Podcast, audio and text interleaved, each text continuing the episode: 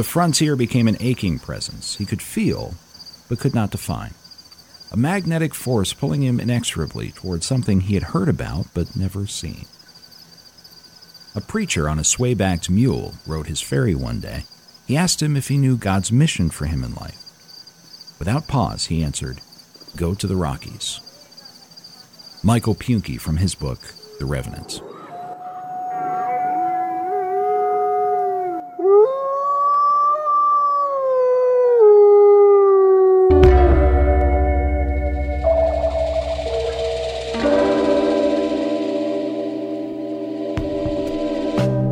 Welcome back to Dead and Gone in Wyoming, a monthly podcast telling the stories of this remarkable state's most enduring murders and disappearances. Dead and Gone in Wyoming is presented by Hampton Inn and Suites in Riverton, Wyoming, for TenCast and County ten dot com. A quick listener note before we get started. This podcast features descriptions of murder, disappearance, and violence. Listener discretion for those who might be especially sensitive to such subject matter is advised. Coming up on this month's episode, a nineteen-year-old on a cross-country road trip from California to Massachusetts makes it as far as Rock Springs, where his motorcycle and other possessions were found days later, but he never has been. But first, a woman on an overland journey of her own through a series of almost unbelievable misfortunes finds herself exactly in the wrong place at the wrong time. Part one. As Seen on T V. By the time Jedediah Smith was twenty-five years old, he'd already had one of his ears and most of his scalp ripped off by a grizzly bear. This had been the result of a decision that Smith made a year earlier, in eighteen twenty-two, when he responded to a newspaper advertisement calling for a young man willing to explore the American frontier. Months later, Jedediah found himself near death in the Wyoming Territory. But he was not by himself. Smith survived the bear attack, and the rest of the ten-man group that he was with began in the following days to bring Smith back to health. Approximately then, the entire party was beset by Indian attack, which killed every single member of the party except Jedediah Smith, who was in a position to hide because he'd been recouping from the bear attack separately away from the rest of the group. But now he was alone. Lore states that Jedediah Smith managed to survive alone on scrounged bear meat and other meager rations until he was well enough to travel again. By the end of that year, Smith met up with a fellow trapper, Thomas Fitzpatrick, and together the two led a crew to the Rocky Mountain Rendezvous. It was first held in eighteen twenty-five in McKinnon, then to be held in Lander, and then Riverton a few years later. Their travels to the rendezvous took the party through the Sweetwater River Valley, which meanders through the high desert east to North Platte and eventually the Mississippi River. It was a safe place for them to spend that winter. Smith would move on from Wyoming. He eventually explored much of the American West, from Canada to California, before his death at age thirty-two. But Smith and Fitzpatrick left their impression on Wyoming's history when on July fourth, eighteen twenty-four, they cached some of their furs under a dome of rock for safekeeping. We know it today as Independence Rock. It later became a key landmark along the Oregon and Mormon and California immigrant trails used by the wagon trains that would head west a few decades later. Taking its name from the river that Smith and Fitzpatrick pioneered for American use, Sweetwater County was created forty years later, on December seventeenth, eighteen sixty-seven. It is by area the largest county in the state and one of the largest counties in the country, and much of the landscape of Sweetwater County remains unchanged from when it was pioneered by Smith, Fitzpatrick, and others. The land has been bought and sold and developed in some places, but it remains sparse. Today, the ranch roads and dirt tracks that emanate from Highway thirty northeast of Granger seem an endless network of connected cul-de-sac of open space. There are dozens of those roads, and they're all unpaved. They exist only to connect water towers and small storage buildings and other farm and ranch structures to one another, and those roads are rarely used by anybody. In fact, most of that land is all but uninhabited, year-round, between the tiny town of Granger, population one thirty-nine, and the Green River and Seedskadee National Wildlife Refuge in the state's southwest. You'll be lucky to encounter a soul. But that's where Christine was, sitting on her motorcycle, smiling for the camera. In the photo, the Wyoming sky above her is blue and endless. The shirt is a shade of yellow that few years outside of nineteen seventy-seven would find fashionable, as is the style of her dark brown hair. And the string flip-flops are pink, but somehow don't seem out of place as she sits on top of a two-tone, blue and white, Kawasaki H one motorcycle. The shirt and the hairstyle aside, Christine is gorgeous. And the word that comes to mind is basking. This is a photo of Christine basking in the sunshine of a beautiful Wyoming day. She's basking in adventure, too, having left Texas earlier in the summer to head for Montana along with her boyfriend, where they plan to pan for gold. She seems weightless. And maybe this is how Christine manages to pull off the cycle and sandals look. She's free. And she's pregnant. Six months so at the time of the photo. As she's smiling for the camera, Christine is also looking forward to being a mother. But she hadn't settled down in the months since learning the news. Christine never settles down. She planned to have the baby in Montana, but her family expected she'd come back to Texas eventually. She never stayed in one place for long anyway.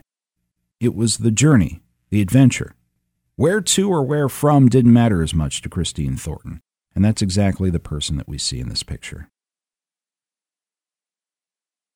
Almost forty years later, police would use that same photo in an attempt to locate her skeletal remains, matching rocks and bushes in the photo to the vast landscape, if you can imagine doing such a thing. Because that nineteen seventy-seven photo of Christine Thornton basking in the late summer sunshine is the last time anyone ever saw her. And the man behind the camera was a serial killer. Hollywood, California, the dating capital of the world. If you're old enough to remember it, you know that to be true from the classic T V show The Dating Game. Almost exactly one year after Christine Thornton disappeared near Rock Springs, Wyoming, the man who murdered her was seated alongside two other eligible bachelors on a Hollywood T V set. The lights dimmed, the cameras rolled, the applause sign lights up, and the audience obliges. From Hollywood, the dating capital of the world, it's The Dating Game. Here's the star of our show, your host, Jim Black.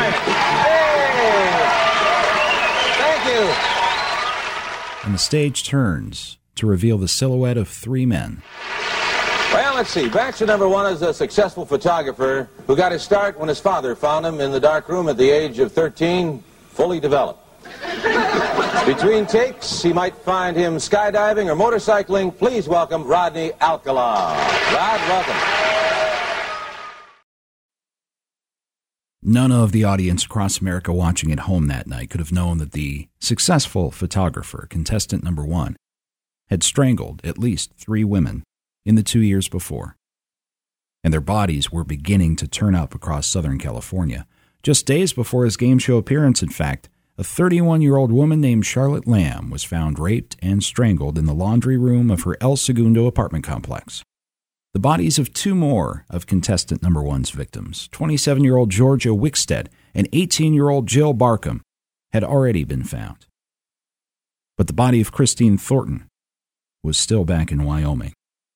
And so remote is that part of Sweetwater County, Wyoming, that her remains wouldn't be found for another five years. By then, they were unidentifiable, victim and killer unknown. Christine's bones were buried in an unmarked Rock Springs grave. In the meantime, back on national T V, a young teacher named Cheryl claimed her prize. I'm going to ask you a question. Will that date be bachelor number one, bachelor number two, or bachelor number three? Who gets the date? Well, I like bananas, so I'll take one. Number one, bachelor number one, all right. Perhaps the unluckiest game show winner in history, Cheryl Bradshaw won a day of tennis and an evening at a local theme park with a serial killer. She refused to go on the date, saying she found Rodney Alcala too creepy.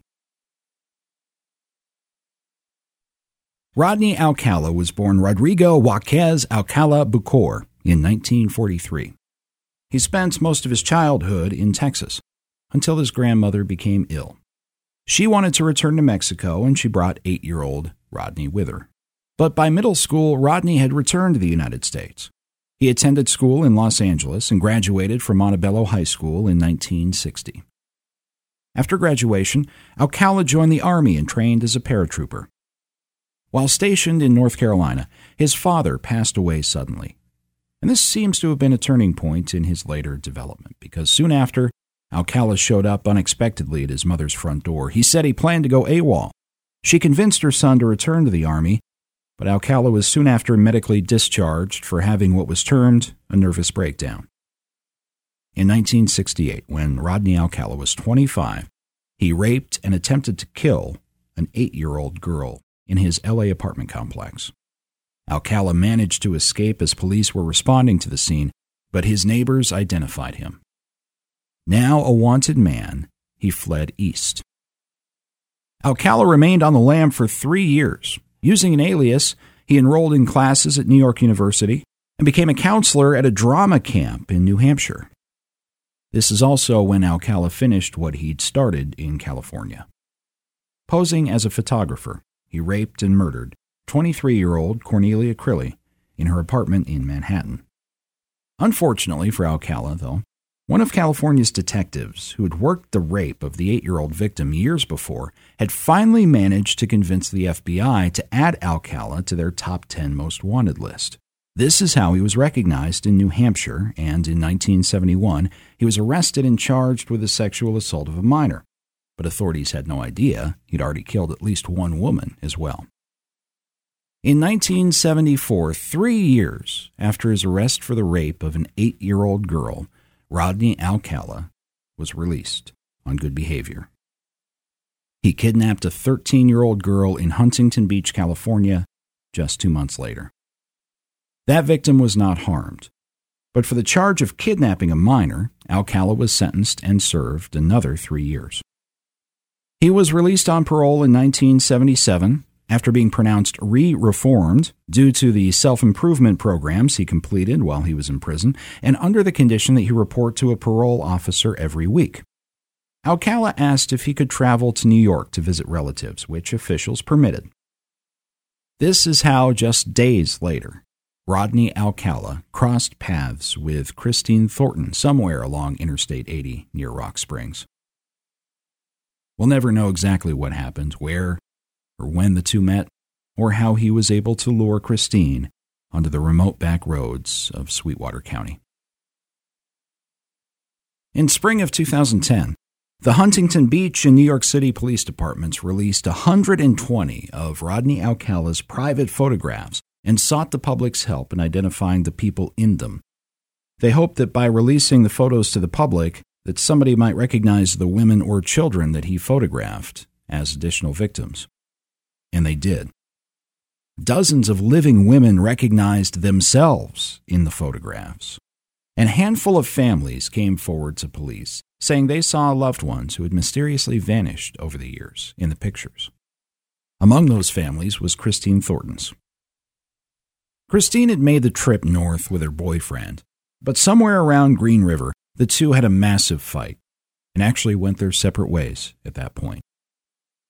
For decades, Christine's family was certain that her boyfriend had killed her. Until one day in two thousand thirteen, when Christine's sister, Kathy, received an email from her son. "Not to stir the pot or anything," her son wrote, "but I know you're always looking for closure and came across this photo gallery of a serial killer. If you recognize any of them, maybe that's a little closure. If not, then I'm sorry for stirring up old memories and pain." Kathy clicked on the link and began scrolling through the pictures. She scrolled right past that picture of her sister on the motorcycle. But then something made her stop.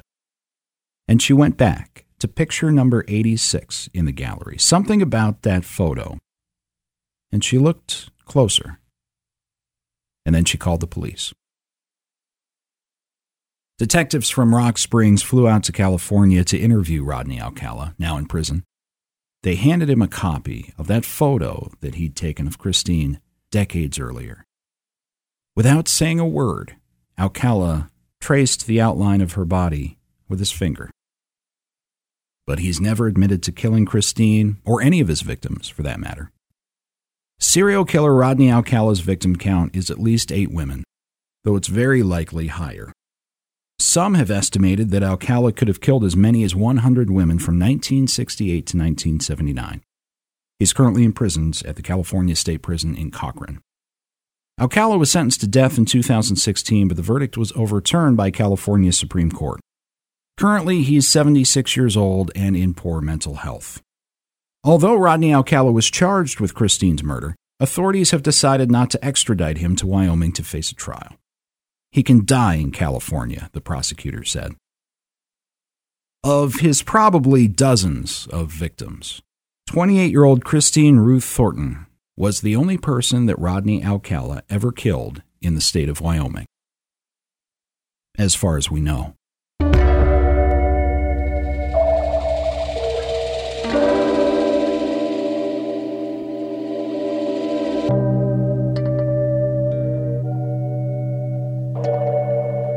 If you're in the Riverton area, stop on in to Hampton Inn and Suites. Maybe take a staycation. But if you're enjoying Dead and Gone in Wyoming, let them know about it because they're helping to make it possible. And the Hampton Inn and Suites in Riverton is a gateway to adventure and located right in the middle of the Cowboy State. If you're within driving distance, take yourself a little getaway. The Riverton Music Jam is coming up November seventh, just saying. And of course, there are attractions like Yellowstone, the Tetons, world-class skiing, amazing cultural and historical sites, and not too far away from Independence Rock. There's all kinds of stuff to do in and around the Wind River Reservation. But no matter what time of year, Riverton has access to the best of Wyoming, and when you are in town, you're going to want to stay at the best. The Hampton Inn and Suites is conveniently located. They serve a free hot breakfast. Make plans to stay at the Hampton Inn and Suites in Riverton, Wyoming, and feel the Hamptonality. Part two. The Highway to Heaven. Truckers call it the Three Sisters. If you're driving eastbound on I eighty, right about Evanston, there are basically three hills that you can see laid out for miles in front of you, the highway snaking over the top. It can be a beautiful sight, but the truth is, truckers have a name for this spot on I eighty, not because it's scenic, but because it can be extremely dangerous. The Three Sisters is a notoriously bad stretch of road on I eighty. With just about any amount of snow on the ground, the crosswinds create almost instantaneous blizzard conditions. But if you catch the weather just right, and the visibility is good, you can see for miles. And in one spot in particular, the highway in front of you seems to rise into the clouds. It's called the Highway to Heaven. What is, at the same time, beautiful can also be treacherous. In nineteen eighty-five, David Lovely's mother was driving that road, moving from California to Massachusetts. And her son David had decided that he wanted to move east to live with her. He and his mother were joined by one of his sisters, and the three decided to make a road trip across the country out of the move. David's mother and sister would make the trip in a yellow Ryder truck, but nineteen-year-old David had just bought a motorcycle a couple of weeks before. It wasn't a brand new bike, but it was near top of the line at the time, and David loved it. The prospect of a cross-country road trip, the freedom of the open road on his new bike, was too tempting for David, and he decided he would drive separately.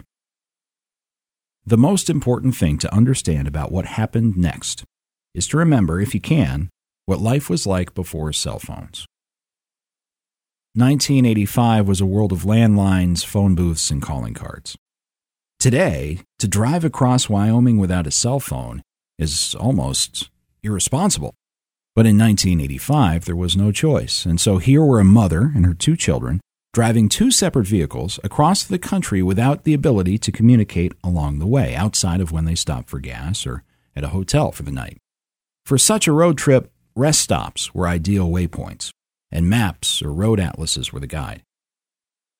David didn't want to drive behind the rental truck the whole time, so each day the three would decide on a landmark to meet at and stop for the night. David would ride ahead on his motorcycle and wait at the rendezvous point for his mother and sister to arrive. And to better communicate with each other, David and his mother would separately call another relative on the East Coast. One would leave a message with David's aunt, and she would pass it on to the other when they called. The trio stopped to see the sights in Vegas and to swim in the Great Salt Lake. On August fourth, nineteen eighty-five, the family parted ways again for the day. David on his new motorcycle, and his sister and mother in the rental van. Later that same day, the van arrived at the rendezvous point. David's mother and sister waited for him, and waited, and waited for hours for David to arrive, and when he never did, they decided to stay there for the night. David's mother had no way of knowing that David was stranded along the side of the interstate that night.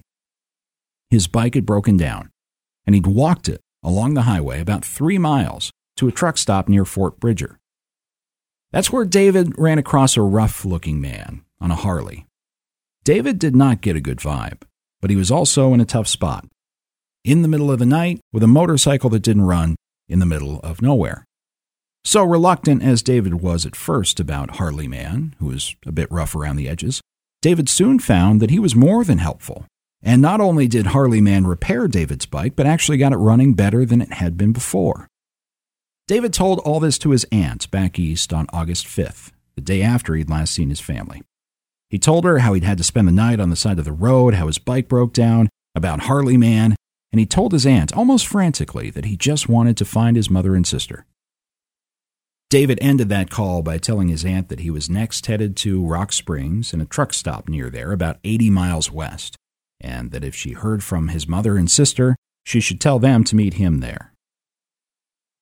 David was heard from once more.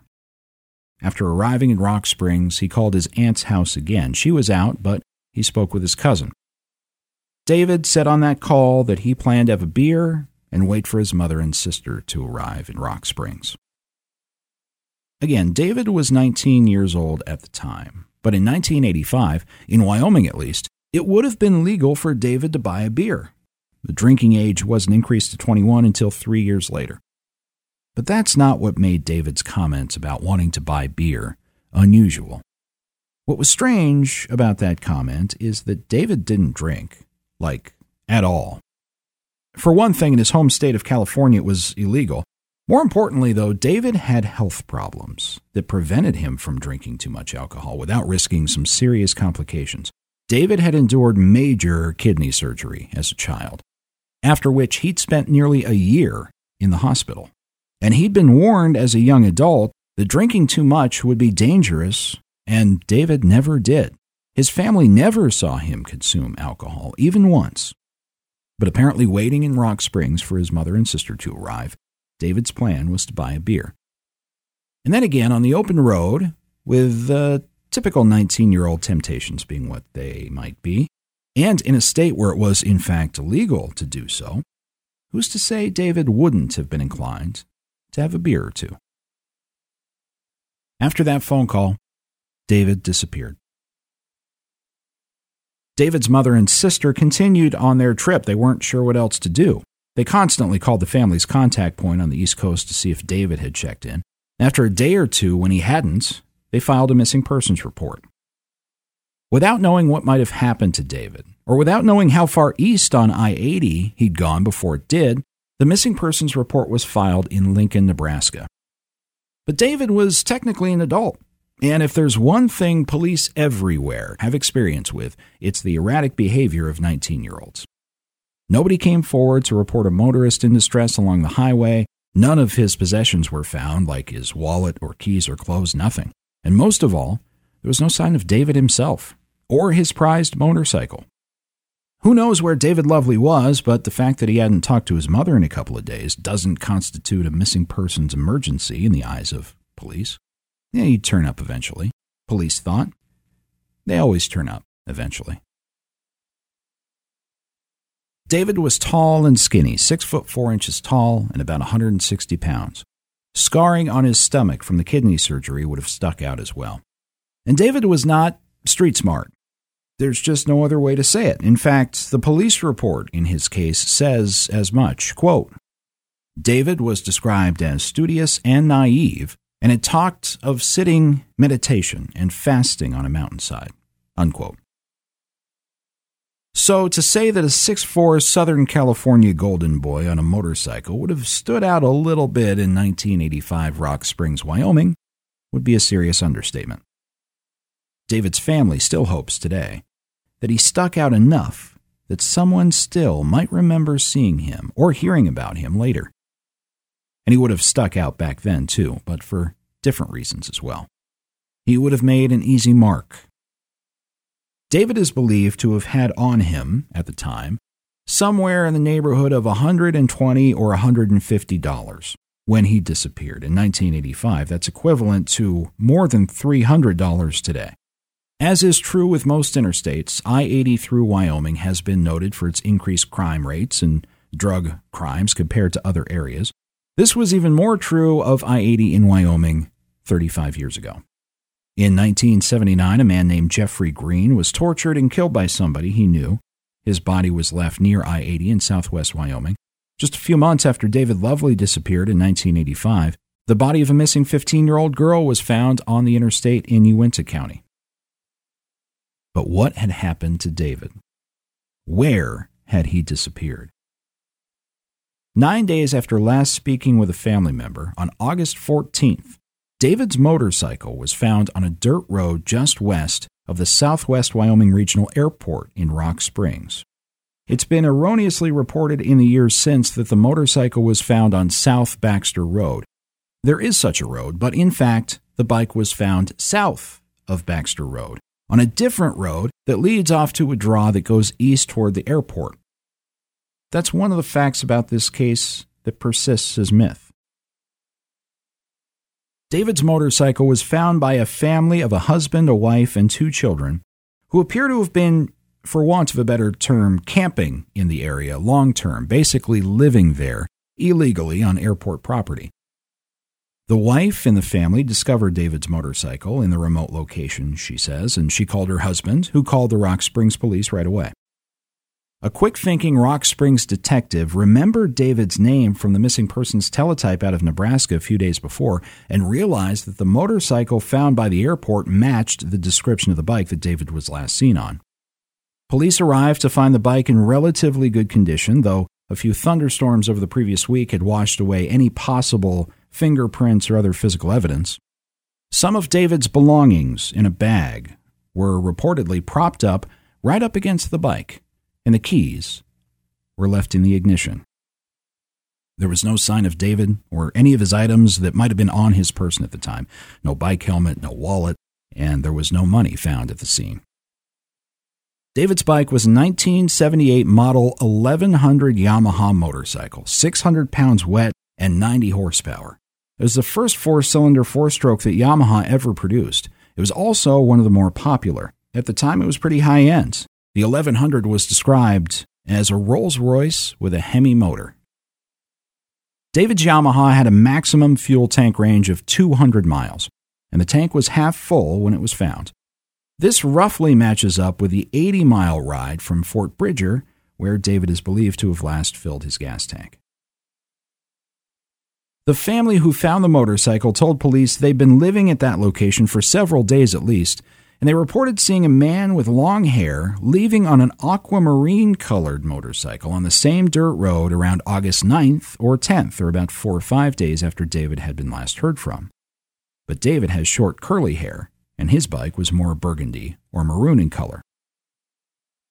Police have never determined who was riding that second motorcycle. Eventually, a ground search of the airport area around the bike was conducted.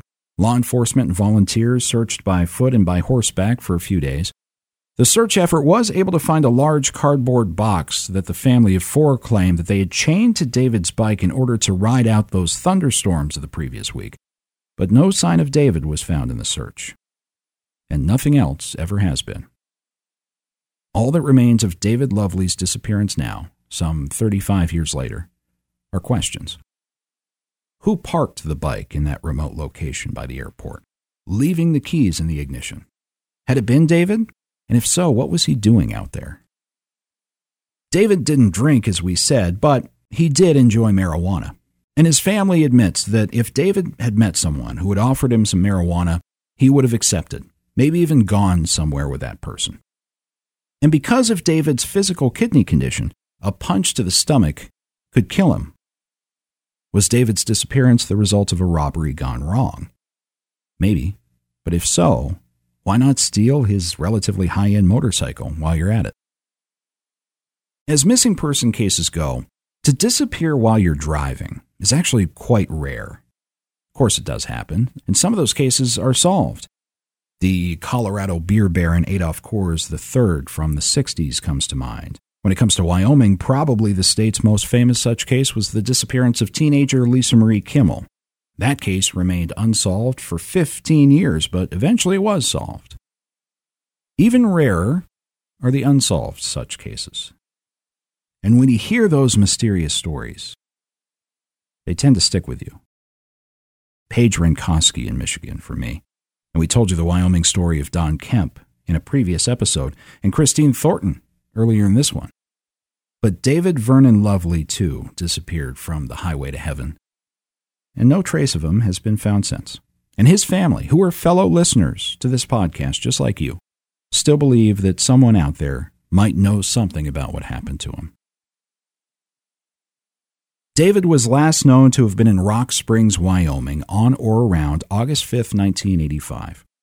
Once again, he was six foot four, skinny, with short, curly blonde hair. That land around the dirt draw south of Middle Baxter Road, where his motorcycle was found, would likely be known only to somebody who was local or someone very familiar with the Rock Springs area. If you think you might have any information about David Lovely's disappearance, please reach out to the Sweetwater County, Wyoming Sheriff's Department at three oh seven, eight seven two, six three five zero or the Wyoming Division of Criminal Investigation at three oh seven, seven seven seven, seven one eight one.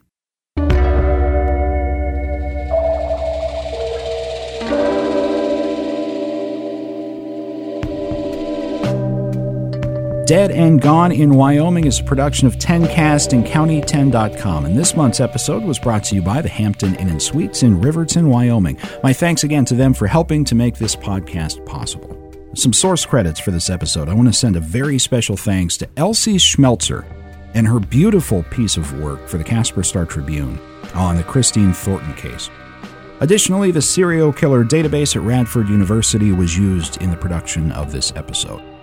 You might have seen a week or so ago a recent bonus episode that I recorded with Jared Anderson from TenCast, just talking about the series in general so far.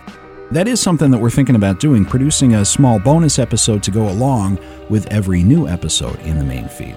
So if you're interested in receiving that free bonus content, and if you have any theories or comments or questions about the episode, send an email to the email address that's in the show notes for this episode. So if we receive enough feedback from you guys, we may be releasing those short episodes to dive a little bit further into all these cases. So send a quick email to that address in the episode description. You might just hear your comment or question on an upcoming bonus episode.